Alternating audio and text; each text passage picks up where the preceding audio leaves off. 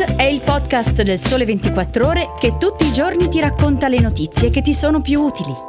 Su tutte le piattaforme gratuite e sul sito del Sole 24 Ore.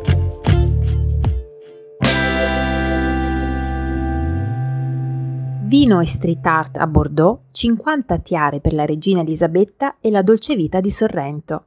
Ciao, sono Chiara Beghelli, giornalista del Sole 24 Ore. Oggi è domenica 5 giugno, giornata mondiale dell'ambiente, e vi sto per raccontare storie, curiosità, luoghi e oggetti che ho scelto fra i più interessanti della settimana. Benvenuti nell'edizione weekend di Start.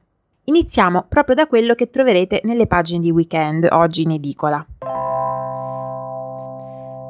Il ritorno di concerti, festival e manifestazioni varie in totale presenza è forse il segno più tangibile che, se non è purtroppo ancora del tutto sparito, il Covid è almeno per ora sostanzialmente domato. Gli eventi biennali che si dovevano tenere nel 2020 si ritrovano però anche particolarmente cresciuti, visto che oggi tornano dopo ben quattro anni. Considerazioni matematiche a parte, l'ultima edizione del Festival del Vino di Bordeaux risale ormai al 2018 ed è per questo che con enorme gioia il capoluogo della Nuova Aquitania si prepara a ospitare il suo atteso ritorno a partire dal prossimo 16 giugno. La città è il cuore del distretto vinicolo più grande di Francia e uno dei più grandi del mondo, con un'estensione pensate di circa 100.000 ettari che producono oltre 5 milioni di ettolitri di vino ogni anno. L'estate può essere uno dei momenti più gradevoli per esplorare Bordeaux, con le sue vie medievali, gli eleganti palazzi color miele, con il fluire a volte agitato del fiume Garonna. Ed è proprio a partire dal Festival del Vino che questa settimana Maria Teresa Montarulli prende spunto per guidarci in un viaggio nella città e nei suoi meravigliosi dintorni, fra un magnifico passato e un interessante futuro.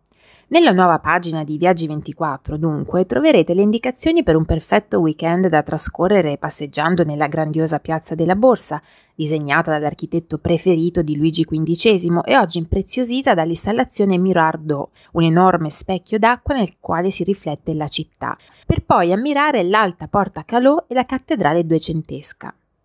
Ma dicevamo sono altrettanto interessanti le avanguardie della città, per esempio, restando sempre in tema di vino, il magnifico edificio di Le Cité Vin, chiamato il Guggenheim del vino per le sue forme futuriste, un museo che racconta questo storico patrimonio e dove con il biglietto si riceve anche un calice per le degustazioni. Oppure le piste ciclabili lungo la Garonna, con cui raggiungere il quartiere più interessante della città, dove in vecchie caserme dismesse sono sorti hub di creatività, co-working e street art.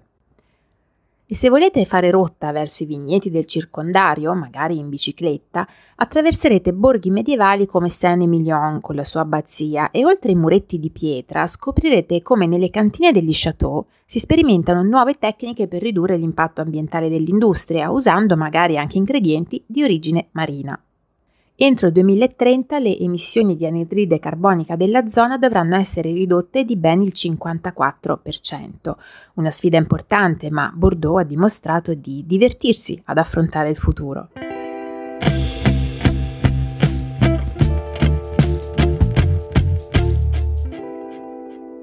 Come le app per le previsioni meteo e quelle per pagare il parcheggio, anche quelle dei servizi di delivery sono ormai protagoniste dei nostri smartphone. Con la pandemia abbiamo imparato il piacere di farci recapitare la cena e abbiamo alimentato così un business sempre più popolato e specializzato, con società che oggi consegnano pranzi pensati apposta per chi si trova in ufficio oppure fatti solo di ingredienti a chilometro zero. Non si pensi però che siano scomparsi i puristi della cucina, cioè coloro che amano non solo cucinare in casa, ma anche farlo in ambienti e con strumenti sempre più piacevoli, confortevoli e sofisticati. Nel suo viaggio nelle novità che vedremo al Salone del Mobile, che apre martedì a Milano, la pagina di Arredo Design 24 si concentra questa settimana proprio sulle cucine, con un articolo di Antonella Galli che esamina le tendenze in capitolo. Più sostenibilità, innanzitutto, più configurazioni possibili che riguardano disposizioni e materiali, oppure riedizioni smart di modelli ormai classici disegnati dai grandi architetti del passato e soprattutto versatilità e personalizzazione. La cucina deve essere sempre più nostra e non c'è delivery che possa metterla a repentaglio.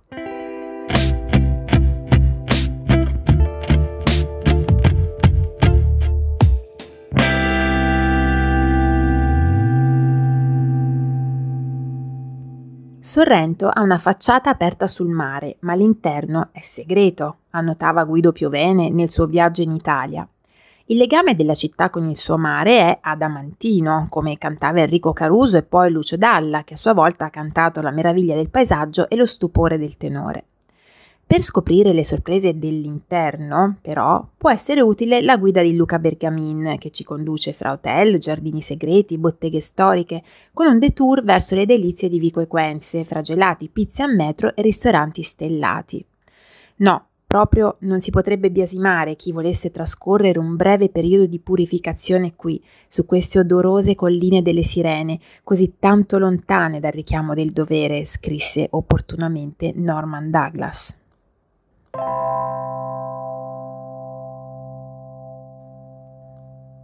La star è lei, la Spencer Tiara, gioiello settecentesco della famiglia Spencer indossato da Lady Diana nel giorno delle nozze con il principe Carlo, quando quei diamanti ai suoi occhi sprizzavano ancora felicità.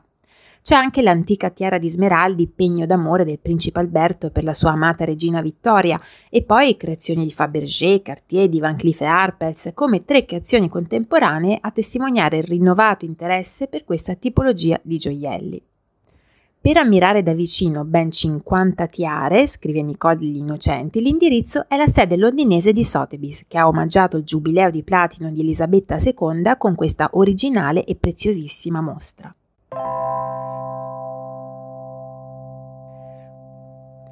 Quale modo migliore per celebrare la giornata mondiale della bicicletta, che è stata venerdì 3 giugno, di proporre 10 meravigliosi percorsi lungo tutta Italia? È stata questa l'idea di Lucilla Incorvati e Gianni Rusconi, che hanno firmato una selezione delle più belle piste ciclabili della penisola da leggere per scegliere le prossime mete delle pedalate estive. Si va dalla ciclovia adriatica, la più lunga d'Europa, visto che collega Trieste con Leuca, nell'estremità meridionale della Puglia, a quella che attraversa l'Appennino calabrese per risalire verso la Val d'Orcia e pedalare fra le montagne che uniscono la Val di Fassa alla Val di Fiemme. Il viaggio di questa settimana termina qui. Se volete potrete scoprire altre storie e curiosità esplorando il nostro sito www.ilsole24ore.com dove ci si può anche iscrivere per ricevere la newsletter di weekend che ogni sabato mattina porterà le nostre storie e altre rubriche nella vostra casella email. Prima dei saluti vi lascio con Fyodor Dostoevsky. Il segreto dell'esistenza umana non sta soltanto nel vivere, ma anche nel capire per cosa si vive.